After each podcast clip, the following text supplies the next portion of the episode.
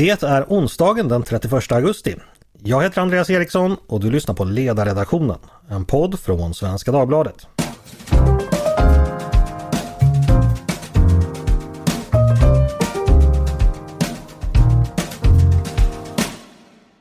Varmt välkomna ska ni vara. 11 dagar kvar nu till valet och Svenska Dagbladets ledarredaktion fortsätter oförtrutet att vara er skämspåse i tv-soffan framför valbevakningen.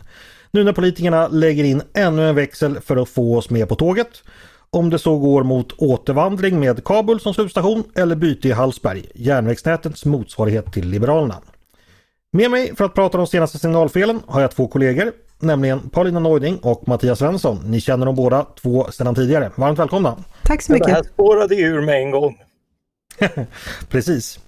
Hörrni, idag har vi faktiskt läst på, för vi ska faktiskt prata valmanifest. Eh, Sådana har ju alla partier nu släppt. Och eh, om det är några andra än vi som har läst dem, det är oklart, men, men vi har gjort det i alla fall så ni slipper. Eh, och om just detta handlar dagens podd. Vad innehåller partiernas valmanifest? Vad innehåller de inte? Avslöjar de någonting nytt eller är det bara gammal skåpmat? Varför är de skrivna och vem är det tänkt att som ska läsa dem mer än Svenska Dagbladets ledarredaktion? Det är frågor vi ska försöka få svar på idag. Eh, idag kommer vi bara hinna med hälften av valmanifesten ska jag säga. Så att vi får ta resten i en senare podd. Eh, och dagens partier som ska upp till rakning det är Liberalerna, Centerpartiet, Miljöpartiet och Kristdemokraterna. Eh, Mattias, har du haft, eh, ja, var det en trevlig läsning att sitta och läsa igenom de här valmanifesten? Nej, jag kan inte säga att det är, att, att det är någon, någon större upplevelse att, eh, att ta sig an den här typen av, av högtidligt punktmässig uh, avsiktsprosa från politiskt håll. Nej. Paulina, hur känner du? Nej, men det är klart, jag känner ju likadant. Jag tror inte jag har läst ett valmanifest så här systematiskt i gymnasiet. Liksom när man skulle vara intresserad av politik och läsa valmanifest. Nu mm. hittar man sin information på andra ställen när man vill veta vad partierna egentligen är för några. Mm, så är det ju. Men eh, vi tänkte ändå att i och med att partierna släpper valmanifest så, ja, så ska vi försöka få någonting ur dem. Vi ska då börja med, med, med Centerpartiet. Eh, först nog bara lite, några korta fakta om det. Eh, titeln på det är För Sveriges bästa. Eh, det är ungefär 25 sidor långt allt som allt och då är det inklusive försättsblad och, och baksida. Eh, det innehåller inga bilder. Eh, det är ungefär 57 000 tecken långt. Och så ska ni veta att en normal boksida i en roman är ungefär 2000 tecken. Så att eh, då får ni ungefär en uppfattning om eh, hur, hur, hur långt det är. Eh, jag gjorde på skoj lite koll på hur olika ord. Ordet Sverige nämns 129 gånger. Ordet liberal nämns 20 gånger. Partiledaren Annie Lööf, hon nämns inte alls så att det finns liksom ingen personlig avsändare. Ordet mitten, som många förknippar med Centerpartiet, nämns fyra gånger. Jag eh, tänkte börja med det Paulina. Centerpartiet är ett parti som har gjort en viss eh, resa genom partilandskapet den senaste mandatperioden. När man gått från borgerligheten till att bli en del av socialdemokratins regeringsunderlag. Är det någonting man märker när man läser partiets valmanifest? Nej, jag tycker att det låter ungefär, alltså i grunden så låter det så som det har gjort sedan Centerpartiet blev det liberala partiet, Annie Lööf-centern. Mm. Ehm, det är företagande, det är miljö och det är... Ehm, och jag menar, det, Centerpartiet vinnlägger sig om att vara den här företagsvänliga liberala rösten i det här eh, samarbetet. Att man ska vara en blåslampa på vänstern i riktning mot friare företagande. Och det, där är man väldigt tydlig även i det här eh, manifestet. Mm. Mattias, motsvarande fråga till dig. Ser du några försök till brobryggen vänsterut och några hårda ord högerut eller är det som vanligt? Nej, men jag tycker att man märker eh, ändå ett positionerande i valet av frågor eh, och det är nästan den tydligaste signalen i många av de här. Vad kommer först? Vad, vad är viktigast? Vad, vad lyfter man fram? Eh, och då är det klimat, hela landet ska leva, jämställdhet. Inget som egentligen går på tvärs i, i liksom de stora ambitionerna med, eh, med liksom det vänsterblock där man, där man har positionerat sig. Eh, sen är ju förslagen ofta till exempel att eh, eh, ja, lätta på regelverk och, och sänka skatter och eh, man har till exempel förslag i integration, för integrationen som att man ska som nyanländ kvalificera sig in i välfärdssystemen. Alltså, alltså mer borgerliga förslag men under, men under etiketter som ändå är anpassade. Eh, Mattias, en fråga där. Eh, Annie Lööf gjorde ju sig först känd i politiken för länge sedan som Ja, det handlar ju då om det som, som ni har minns som FRA-striden 2008 då personlig integritet stod i centrum. Finns det någonting av det i manifestet? Det finns ingenting som jag har kunnat hitta om integritet. Nej. Eh, Paulina, du skulle säga, är det här ett eh, mittenmanifest så tillvida att både hö såväl högern som vänstern nickar och skakar på huvudet i lika hög mm. utsträckning. precis. Åt, ja, men det. Precis. Nej, men det här partiet drar ju åt extremer och Mattias har ett jättebra exempel, det här med att man ska kvalificera sig för trygghetssystemen.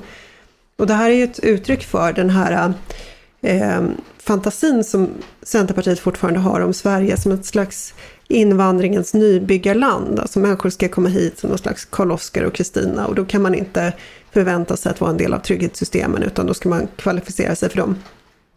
Mm. Och jag menar, okay. Sverige är ju inte eh, vilda västern utan Sverige är en välfärdsstat. Och bara tanken på att folk skulle komma hit och sen inte eh, potentiellt leva i någon slags slumtillstånd därför att man inte har eh, kvalificerat sig för de här trygghetssystemen.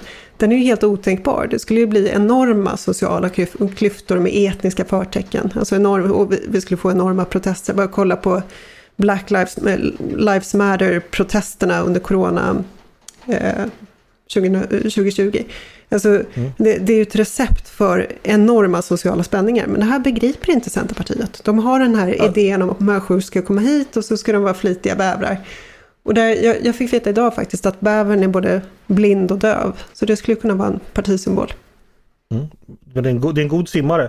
Men du tänker så här att eh, som, som nybyggarhustru i, i, Sverige så ringer man inte Ulrika i Västergöl som bor på, på farmen 10 mil bort när det är dags att bli föda barn utan man Nej. behöver nog välfärd då också så att säga. Exakt. Fast det, där, det där tror jag inte stämmer. Dels tror jag inte att det är den typen av, av förslag som, som kommer att läggas fram och sen alltså väldigt mycket av svenska välfärdssystem har ju kvalificeringar, alltså arbetslöshetsförsäkring eh, och, och, andra typer mm. av försäkringssystem kräver inkomster och är ganska svåra att komma in i även för exempelvis en, en frilansande svensk. Så, så att komma in i dem utifrån mm. ju, är inte helt lätt. Även, Precis, och det innebär ju, det, vad, vad återstår då? Vad eh, återstår men, då som man ska kvalificera sig till?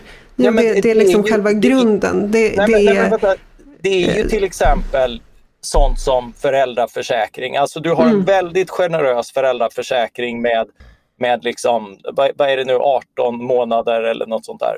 Mm. Uh, mm. Och tidigare, det har man ju ändrat nu, men i början så hade man ju någon sorts lika behandlingsgrej att uh, då fick liksom alla nyanlända de 18 månaderna även för barn som inte var nyfödda utan liksom 2, 3, 4 sådär. Ja. Så man skulle vara hemma avlönad och sådär lika länge av, av något slags rättviseskäl. Att ha en kvalificering in i det till exempel är ju inte orimligt alls och det är ju rätt mycket offentliga medel som, som går ut den vägen. Det verkar som ni uppfattar det här olika. Eh, jag tänker bara det att jag minns faktiskt när man ville, för det var ju då oavsett om man hade en femåring eller en nollåring så skulle man ju då få allt det som en klump. Och jag tror det var Folkpartiet, eller dåvarande Folkpartiet som först ville in och ta bort det här. Och ni kan ju räkna med, ni kan ju räkna oh ja, ut ja, hur reaktion, reaktionerna blev. Det här var ju, på den tiden var ju det Ja det är mycket som har varit nazism genom åren men just det var, var särskilt mycket rasism när det var då 2012 eller sådär.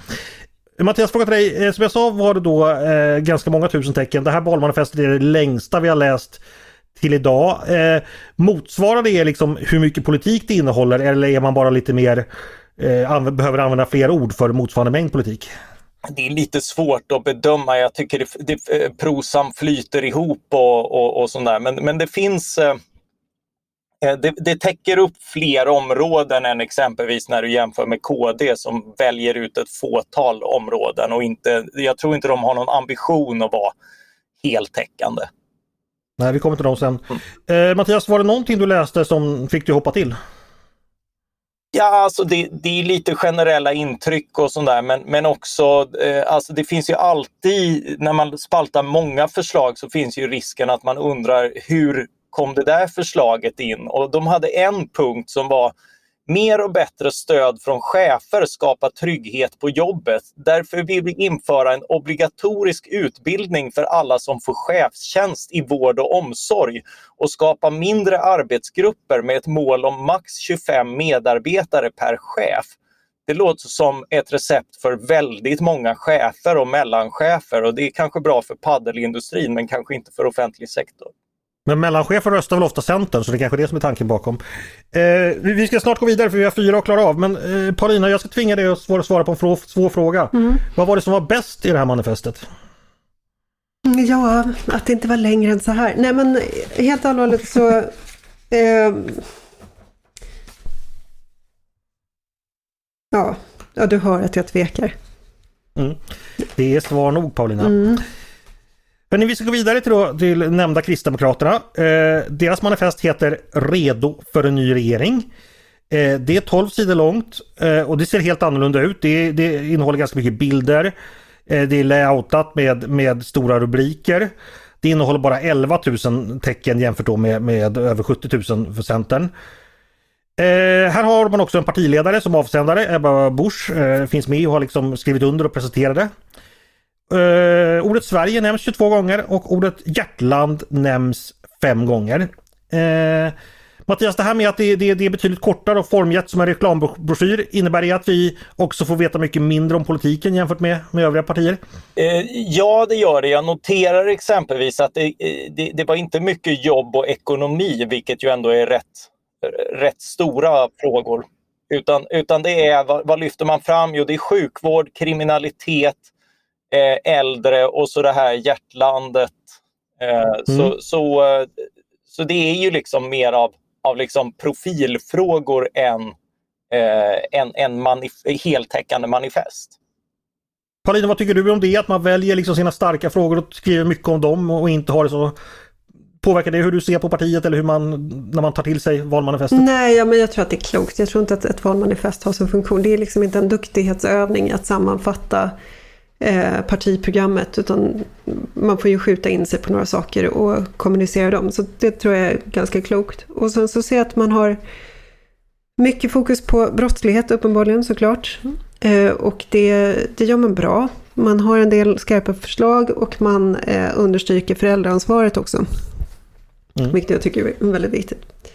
Eh, det här med hjärtlandet då, ja, jag skulle komma till det. Vad, vad, är det för någonting? Ja, ja, precis. Undrar man inte det? Och så måste man liksom så här, försöka tänka baklänges. Liksom, eh, var, från vilket annat land har man tagit det här och sen försökt översätta det och applicera i en, sven, svensk kontext. Det är jättekonstruerat det här med hjärtlandet. Det, det, det bär faktiskt ett löjets, löjets skimmer. Men jag förstår vad de har försökt göra. Det är ju då som Paulina antyder hämtat från, från USA. Där Heartland då beskriver ett land då där liksom det sanna USA finns. Flyover country kallas det också. Mm. Det är de här eh, landet som inte har, som ligger mellan Kalifornien och New York där, där vanligt folk bor helt enkelt. Mm. Eh, var ligger det i Sverige? Det är någonstans, det är inte i Stockholm, Malmö och Göteborg antar jag utan det är någonstans, ja vad kan det vara, Småland, Västergötland, Värmland, ja, Dalarna, precis, något, något sånt där. Alltså, Sverige har inte den typen av skillnader. Jag tror att folk är precis lika förbannade över brottsligheten och bensinpriserna i Täby som man är i, i det som eh, KD identifierar som hjärtlandet. Så att de konflikterna är inte regionala på, eh, eller ja, de, de skiljer sig inte mellan regioner på det sättet. Mm. Eh, Mattias, vad säger du? Paulina säger att det här är en konstruerad konflikt och bär, drar ett löjets skimmer över det hela. Håller du med? Eh, ja, det gör jag. Alltså det, eh, det, det, ser precis som Paulina säger inte ut så. Det ser man ju i undersökningar också att det finns inte den värderingskonflikt och liknande som, eh, som, som, vi har importerat väldigt mycket från amerikansk eh, debatt. Och, och hela den här grejen, alltså vurmen för, eh, för liksom landsbygden som kom efter Sverigedemokraternas framgångar i valet 2014. Det är ju rätt mycket en innegrej bland intellektuella som börjat leka med somewheres och anywheres och, och, och lajva gedigna och sånt där. Liksom. Jag tror inte det här har nått ut i glesbygden utan Eh, utan, utan det är rätt mycket av ett innefenomen i, i, bland konträra i storstäder. Eh, och eh, och jag, jag, jag, tror att det är snarare där Kristdemokraterna har sin, sin målgrupp och, och riktar sig i sin kommunikation. Men, men, trots allt har ju det här stadland har, har ju tidigare funnits som dimension. Eh, Centerpartiet på 70-talet eh, gjorde väl sig till tolk för, för detta och det, samma med decentralisering och mot flyttvågor och sådär. Kan det inte här vara ett försök att ändå bryta sig in i gamla, gamla centerterminologi eller centerkonflikts... Alltså vi ska liksom försöka vara lite givmilda här Mattias. Finns det, finns, finns det inte någonting där ändå liksom? Ja, alltså det är, eh, det är så, precis som så mycket annat i den här produktionen så är det lite liksom reklambroschyr och, och, och strategitänk på PR-byrå. Man, man kommer liksom inte förbi att det är det är liksom en väldigt konstlad eh, argumentation. Sen är det ju vissa förslag, alltså det behöver ju inte betyda att, att förslagen är, är, är dåliga. Men en del av dem är det definitivt därför att det är liksom ofta det som är enklast att lova. Som det här med, med ökad självförsörjning och den typen av, av resonemang som inte går ihop. Men, men eh, ja. Man nämner ju vargen till exempel, det är ju en uppenbar stad-land-fråga. Ja. Men, mm. men eh, här, den generella ansatsen är ändå svår att förstå faktiskt. Mm. Var är vargen i, i svensk politik? Ja, vargen, vargen är i svensk politik eh, men kanske inte så mycket ute i skogarna längre om eh, För där har det skiftat. Eh, det är många mm. som nämner att, att vargstammen behöver, behöver tas ner för att människor och eh, djurhållning och liknande behöver räknas. Och, och där, det är ju en poäng med det här att, att den typen av konflikter, Karl Hedin har vi haft nu till exempel, det, det, det har inte funnits tid. De har inte haft en röst på riksplanet tidigare och nu är, nu är väldigt många partier deras röst. Mm. Paulina, eh, hur mycket konservatism hittar du i det här valmanifestet? En del. Alltså, man ser det framförallt i brotts avdelningen som jag nämnde, men också fokus på äldre, äldres livskvalitet, sådana saker. Mm. Eh, där tycker jag att det här programmet är väldigt bra. Alltså, mm. Mattias, ordet bistånd nämns inte en enda gång. Är du förvånad? Eh, nej, egentligen inte av två skäl. Dels för att man eh, som sagt är väldigt återhållsam med hela jobb och ekonomi, eh, förutom då bränslepriser och vissa andra eh, små nedslag. Eh, men, men också eh, för att eh, ja, det var ju uppenbart också i gårdagens eh, utfrågning av Ebba Busch hon öppnar ju för en, en omprövning av, av just enprocentsmålet och jag tycker att det är väldigt klokt. Även den som är biståndsvän eh, gör ju klokt i att inte utgå ifrån, som vi har gjort i Sverige, att det ska spenderas en väldigt stor summa oavsett hur, utan snarare vad man får för de pengarna. Och där har Kristdemokraterna rätt, rätt mycket idéer, även om det inte fick plats i den här broschyren. Mattias, hittade du någon konservatism förresten i, i manifestet? Jo, men det är ju, eh, det är ju som Paulina säger att, eh, att, att man har ju liksom eh, det finns ett institutionsvårdande perspektiv. Eh, mm. Det är både vård och omsorg, eh, nära familjen, eh, men också liksom institutioner, inte minst rättsväsende och sådär. Där det fallerar idag så, så, går, så går man in och, och vill, vill styra upp och en hel del av det är ju både, både bra och välbehövligt. Mm. Institutionsvårdande perspektiv var ett väldigt bra uttryck. Jag tror jag får låna det. Snart är en text nära dig på Svenska Dagbladets ledarsida. Eh, hörni, vi går vidare eh, till Liberalerna. Deras valmanifest det heter Maktskifte för ett nytt Sverige. Eh, det är 19 sidor långt, eh, innehåller inga bilder eller några speciella layoutlösningar. Det är 47 000 tecken långt, det vill säga en, ja, liknar i ganska mycket Centerns eh, manifest. Eh, men här är det en partiledare, alltså Johan Persson som är avsändare. Ordet maktskifte nämns 11 gånger. Ordet borgerlig nämns 9 gånger. Eh, Paulina, frågan får, får ställa sig. Mm. Hur stor andel i, av Liberalernas, partiet Liberalerna tror du står bakom detta manifest? Ja, man vet Mer ju aldrig med Liberalerna. Alltså, många Nej, många av dem är ju folkpartister. Och det är Ja. lätt att glömma när man lyssnar på Johan Persson i utfrågningar och så. Han låter ju väldigt tuff. Eh, Men det som slår mig när jag läser det här, det är dels då fokus på integration där Liberalerna försöker återta den här ledartröjan som man hade i många år. eh, På sätt och vis. Alltså våga, våga prata mer öppet än andra och så. Eh, Man skriver om vinstbegränsning i eh, skolan. Det behövs en Mm, friskolereform. Det tror jag är väldigt, väldigt bra för borgerligheten. Och, och är det så att eh, det går illa för borgerligheten i det här valet så tror jag att det är den absolut viktigaste saken att ompröva. Det, väljarna vill inte ha eh, den sortens vinstuttag som vi har fått och då får borgerligheten helt enkelt eh, acceptera det. Eh, och sen så eh, stopp för religiösa friskolor, den typen av saker. Så att eh, mycket initiativ på den punkten. Mattias, eh, som gammal folkpartifiende får jag väl ändå kalla dig. Finner du fler försonande drag i det här manifestet jämfört med tidigare eh, liberal politik eller är det, är det samma, mer av samma gamla vanliga? Eh, alltså, alltså det, är ju, det är ju väldigt folkpartistiskt. Det börjar med skolan och det är väldigt många pekpinnar. Men, men eh, det, det, det, fin, det finns ju mycket där och inte minst eh, återigen som Paulina är inne på en, en, en god intention att verkligen göra. Alltså det här är, det är magistralt och kameralt och de har jättemånga förslag.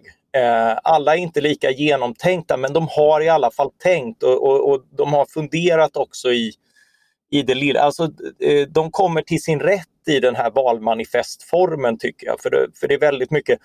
Och, och sen har jag en, en stilpoäng i, i en punkt eh, som, som heter eh, som handlar om just det här integration. Eh, de skriver stå på de goda krafternas sida. Riktig förändring börjar underifrån. Därför ska vi störta, för, stötta, inte störta, förortens demokrater, feminister och företagsamma människor.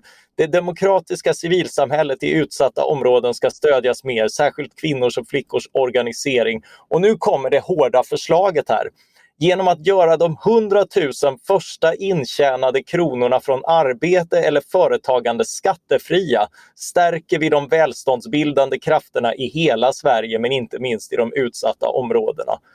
Det, det, är stor stilpoäng för nytt argument för skattesänkning och de har en grundläggande poäng i att de första intjänade pengarna är en väldigt stark eh, start eh, för, för de som har det svårast.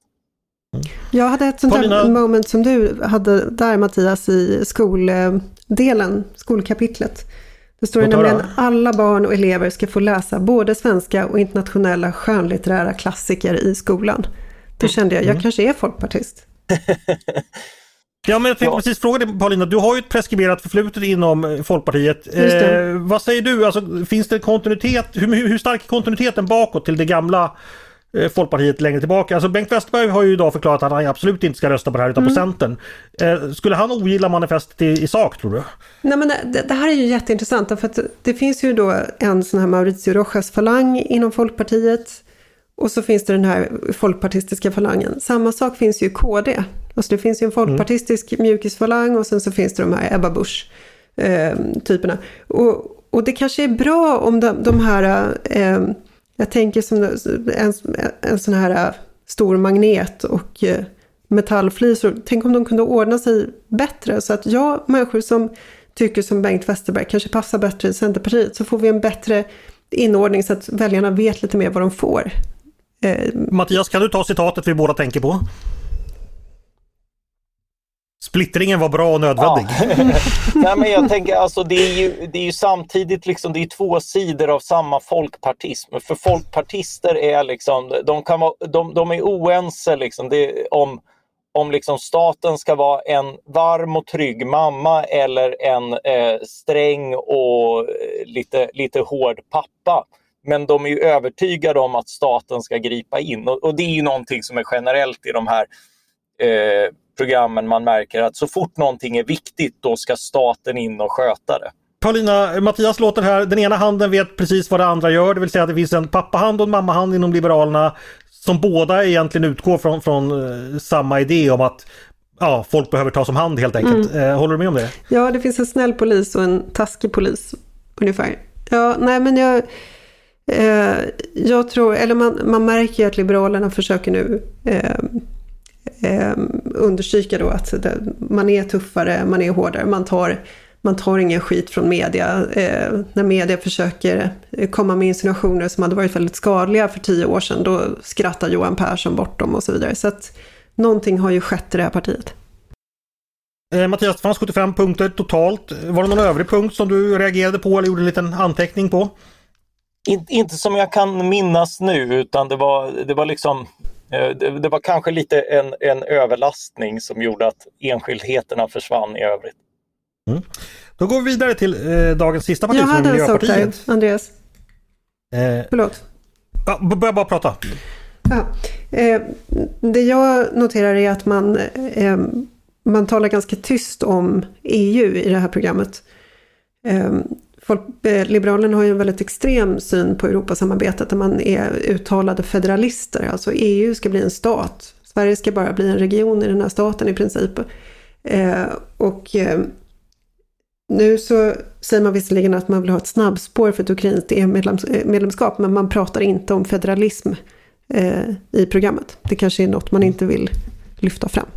Mm. Fast de har samtidigt, nu kommer jag att tänka på det, de har ett mycket extremt förslag om ett eh, europeiskt FBI och det har de ju varit förtjusta i men tidigare har det varit ett djurens FBI och sånt där. De FBI. Men nu är det verkligen polis, ett gemensamt europeiskt polisväsende som ska operera inom våra gränser och framförallt också att EU ska patrullera och sköta kontrollerna över alla EUs yttre gränser. Så det är EU som ska patrullera gränsen mot Norge. Och det är väldigt, väldigt extremt. Jag reagerade också på det. Alltså, Liberalernas problem är ju att man både är för en väldigt extrem utvidgning, alltså till exempel Ukraina som är ett land som ändå haft stor, ett, ett betydande demokratiskt underskott, tyvärr.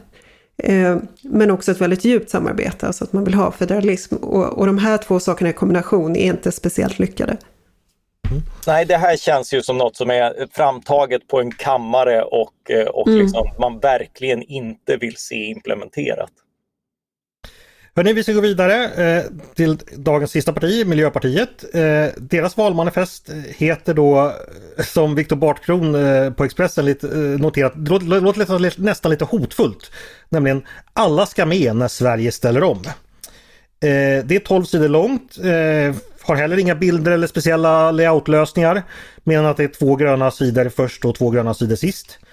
Det är 24 000 tecken så det är alltså då eh, mindre än eh, Liberalerna och Centerns men, men längre än, eh, än Kristdemokraterna. Det är ja, väldigt tydligt i punktform med, med nummer och punkter.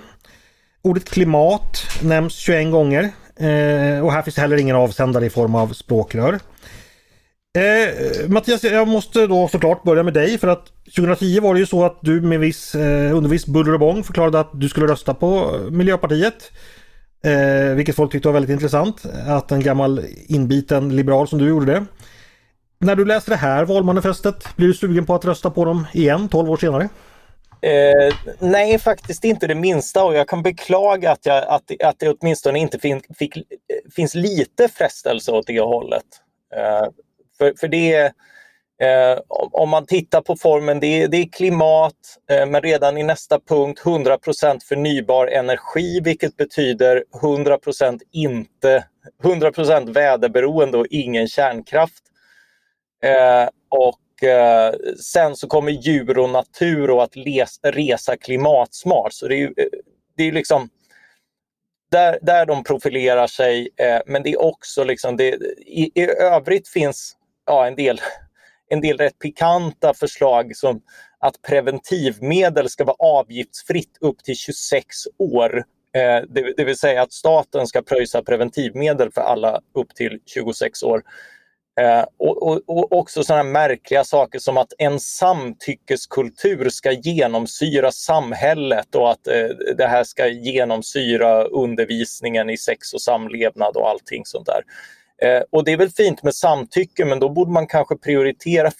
Om, om vi verkligen ska ha en samtycke så borde ju liksom mer bli frivilligt. Men, men det jag noterar är ju att Miljöpartiet har ju verkligen gått åt det här repressiva hållet. Det, eh, de har Eh, du frågar om integriteten som ju var stora frågor då för drygt tio år sedan med, med FRA-lag men också kring upphovsrätt och kanske inte nödvändigtvis att avskaffa den men att se till att den inte används så att bara upphovsrättsinnehavarnas intressen eh, tryggas på, på andra sakers bekostnad. Vi har ju liksom haft eh, en, en hel rättegång kring Aron Flams bok för, för att han parodierar en eh, en upphovsrättsskyddad men också liksom väldigt eh, typisk svensk eh, kampanj från, eh, från andra världskriget. Jag vet inte om jag får säga en svensk tiger utan att bli stämd. Okej, okay. men Miljöpartiet ryckte alltså inte ut till uh, Aron Frams försvar helt enkelt? Eh, nej, men, finns nej, några andra? de, de, har i sitt program modernisera upphovsrätten så att kulturskaparnas rättigheter värnas. Alltså bara den ena sidan. De har liksom ingenting av allt det som som, som öppnade dem för andra perspektiv och, och, och, och liknande eh, på, eh, för, för tio år sedan. Och likaså, de har tidigare motsvar, eh, motståndare till värnplikt och just tvinga folk och sådär. Men nu vill de införa en civiltjänstgöring som komplement till värnplikten. Så att liksom det blir ännu fler uppgifter som handlar om att man ska trycka in folk som tvingas till olika saker. Och Eh, och det går såklart att tänka sig en massa behov att fylla där men jag är inte så, jag är inte sådär jättelockad av att exempelvis i, när jag blir gammal möta någon som har tvingats in i någon slags tjänstgöring eh, för, för att eh, ta hand om mig utan jag vill ju gärna att folk har ordentlig både utbildning och lön för det de Okej, okay, okej. Okay. Eh, men du sammanfattningsvis, hittar du någon liberalism i det här eh, valmanifestet? Nej. Nej. Paulina, vad hittar du i det här valmanifestet? Eh, finns det någonting som, eh, vi började hittar du någonting som var positivt? Ja absolut, jag hittade flera saker. Förbjuda burhållning av höns, minimera djurs mm. lidande vid transport och slakt, minska användningen av antibiotika i djurhållningen. Sådana mm. saker. Eh, men sen så, jag menar, det, det, fanns ju en tid när man diskuterade huruvida Miljöpartiet var höger eller vänster. Det, det behöver man ju inte diskutera nu, utan det här är ju ett väldigt tydligt eh, vänstermanifest. Och jag noterar också att det finns en Eh, man märker kanske inte av så jättemycket av woke, men det finns en sån här San Francisco-ifiering, en önskan om San Francisco-ifiering av hemlöshet. Alltså, um, en, man, man förespråkar en typ av strategi som leder till mer av hemlöshet på gatan. Det vore väldigt Kan du bara tråkigt. utveckla det? Vad, vad är en San Francisco-ifiering av hemlöshet? Man skriver om att man ska minska hemlösheten genom en strategi Eh, Eh, med fokus på bostadsstiftelser som ska ge alla en bostad. Så när, när EU-migranter kommer hit så ska, ska liksom idén vara att de ska få en riktig bostad, inte ett härbärge härberge utan en bostad. Och det här är någonting som man har prövat i Kalifornien och det har haft katastrof eh, katastrofala konsekvenser. Därför att det, dels så får man människor att migrera till de ställen som har den typen av policy och dels så leder det till att fler sover ute på gatan. Mm. Mattias, vad hittade du som var bra i manifestet? Ja, det, det är klart att en, en del eh, en del klimatåtgärder stödjer jag också men, men eh, jag tror inte på Miljöpartiets övergripande klimatstrategi för den handlar nu bara, liksom bara om att staten ska investera och att, att kärnkraften ska bort. Och, eh, och även det här liksom med, alltså de, de vill snabbt ställa om till elbilar men de vill ändå för, eh, de, de, de, vill ändå minska bilåkandet till storstäderna. Eh, varför om bilarna blir rena och tysta? Det är för att de inte har så mycket el att köra bilen, bilarna med. Så då... Ja. Det kan eh, förklara saken. Och också sådana här riktigt konstiga grejer som förbjuda produkter som är tillverkade för att gå sönder i förtid. Mm, jag reagerar också det är jättekonstigt. Liksom. Det är, Men det är, är det inte sånt som Krösus Sork ja, gör i Bamse? Ja, precis, jag tänkte också på den gamla Bamse-serien. Det var ju liksom på 70-talet var det där. Men det är ofta en avvägning med material och sånt där. Att, att liksom, hade vi velat att de första mobiltelefonerna byggdes för att hålla i 40 år Eh, förmodligen inte. Förmodligen hade det krävt en, en extra åtgång som inte var motiverad för vi har inte behållit dem så länge. Fast om vi inte har någon tillväxt så kommer vi inte ha några nya modeller av uh, mobiltelefoner heller så då är det vettigt att de håller länge. Tänkte inte Tänkte på det. Hörni, eh, vi ska försöka sammanfatta lite det här. Eh, ni har verkligen gjort läxan och läst på jättebra tycker jag. Eh, några allmänna frågor. Märkte ni någon anpassning till Sverigedemokraterna i Liberalerna och Kristdemokraternas program? De så som har sagt att de ska sitta eller stödja regering som i sin tur ska stödja Sverigedemokraterna. Har man anpassat sig? Jag ser ingenting sånt. Man har gjort en verklighetsanpassning till situationen med brottsligheten och har tungt fokus på det. Sen så är, det inte, jag ser ingen vidare migrationskritik i någon av de här. Nej. Eh, Mattias, vad säger du? Har man anpassat sig till SD? Ja, det, det, det är svårt att säga. Alltså, jag, jag, tror inte att det är anpassning till, till SD som gör, alltså det vore jättekonstigt om det gick via den vägen att man vill bekämpa kriminalitet eller, eller att man, man lärde sig 2015 att man kan inte ta, ta emot hur många eh, asylsökande som helst, hur fina intentioner man än har. Eh, och, och liksom det, det, det vore bara löjligt att tro att, att ja, allt det här handlar om, om SD, för de har varit emot invandring alltid på alla sätt och på alla håll. Liksom. Mm. Okej, okay. eh, när man läser Centern och Miljöpartiets eh, manifest bredvid varandra, känner man då att ja, det här är två stycken som kommer sy ihop en regering? Eller känner man att nej, det här blir nog svårt?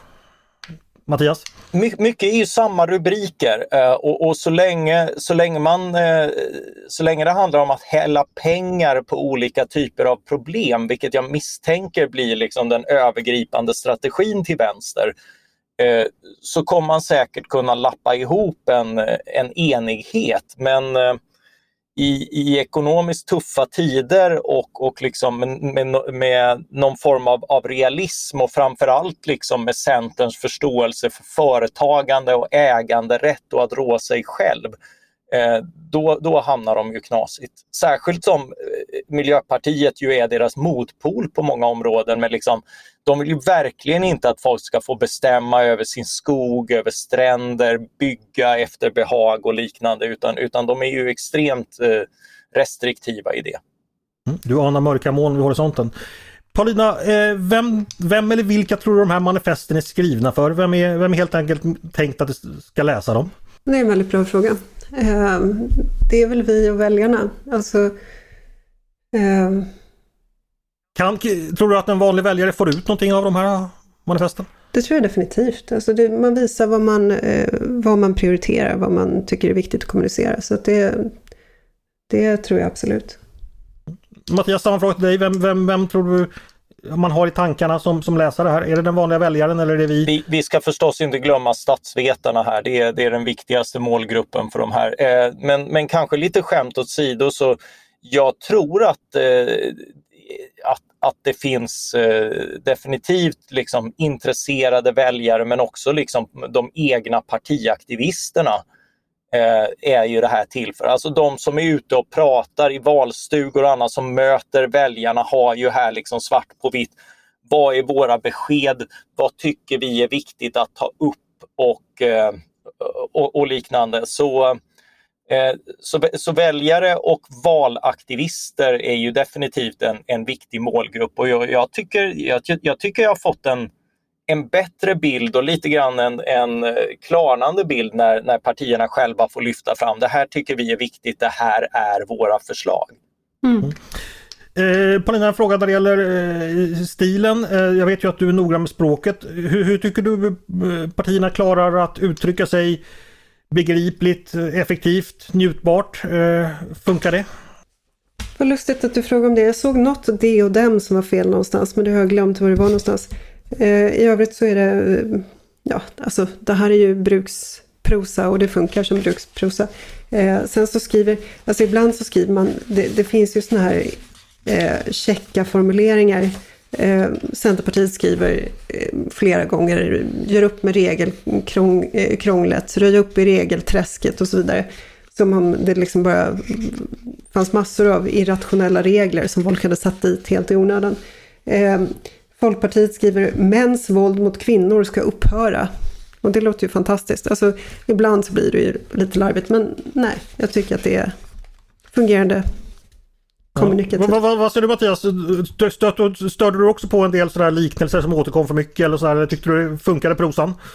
som sakprosa? Ja, det, det är ju det. Alltså det, det är väldigt lätt och, och, lite, det är lite som att, uh, sportkommentarer och sånt där. Det finns mycket. Nu, nu har jag mer i det, det, kommer mer framöver för jag tyckte att det fanns ännu mer så i socialdemokratins eh, manifest till exempel. Det, det, är stundtals punkter som mer är, är en arg insändare än, eh, än liksom annat. Eh, och, och sen så Moderaterna har en fallenhet för att få på plats saker och ting. Eh, så så det, det finns sådana där små precis som att folk för några år sedan skulle komma i arbete. Mm. Eh, man, man, märker den, den typen av sägningar tar sig gärna in i sådana här program.